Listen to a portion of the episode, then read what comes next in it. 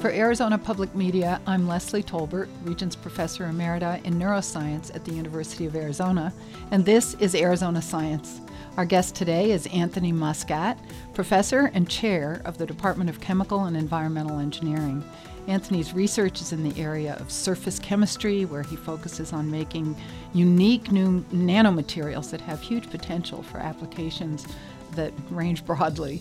Let's start with a description of how electronic components in computers and cell phones and so on are typically made today. It's a multi-step process, anywhere, depending on the device, anywhere from several hundred to over 1,000 steps. And one unique feature, at least the way components are made today, is using something called subtractive technology. And what I mean by that is it's as if you were made a house by putting a block of wood down, and then you cut holes for the doors and cut holes for the windows and burrowed your way to make a hallway and a bedroom. That's a little like the way current device technology is made. Is that wasteful?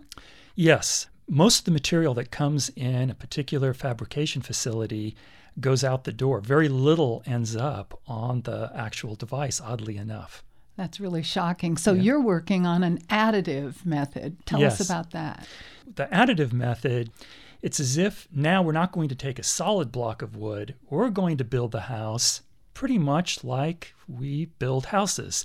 We're going to do it by adding a foundation, a frame, walls, and we're going to put only the material that we need where we want it in order to have some sort of device function at the end. And so that, just to contrast it, that's the additive way of doing things. And now this house is being built at the scale of what? How tiny are these little structures? Yeah, in the 80s it used to be microns. In microns you could actually see the device, okay, with your naked eye. If you really had good eyes and you could read fine print, you could see the device.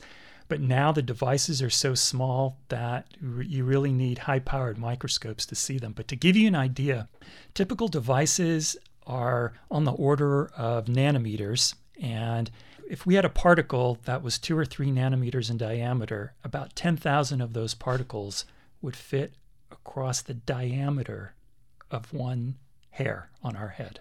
So that gives you an idea of the scale. So it's not something we can see or we can manipulate easily by hand, because remember, they're trying to make millions and billions. They couldn't possibly, there's not enough time in the universe to manipulate where everything has to go if you had to take something up, pick it up and put it down again.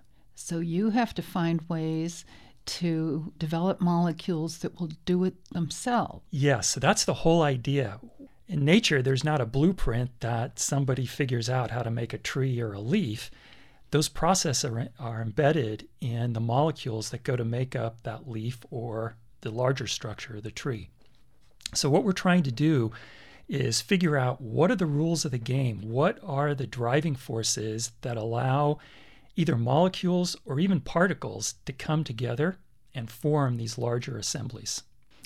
And how far along are you in using this process for a particular application? Well, it turns out the semiconductor industry, the one that makes computer chips, memory devices, and the chips that go in our computers, you don't use these processes right now, but they're on the cusp of using them because some of them are really ready for mainstream technology. So I'd say we're in the next couple of years, some of these processes will go and be integrated in that subtractive methodology, that subtractive process. A few of them will be integrated because they are really the best in class process for making a particular structure. And that's how any new technology starts, right? It nucleates and then grows. It's not you change everything at one time. It starts small, and then little by little you change things, again, based on cost and performance.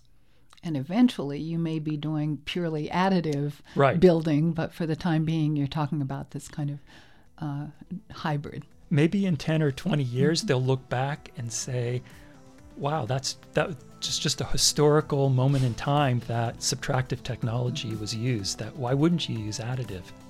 And this is what happens when you explore whole new frontiers. This is very exciting. Right. Thank you very much. Thank you. You can hear this and all Arizona Science segments at azpm.org/Arizona Science. This is Leslie Tolbert.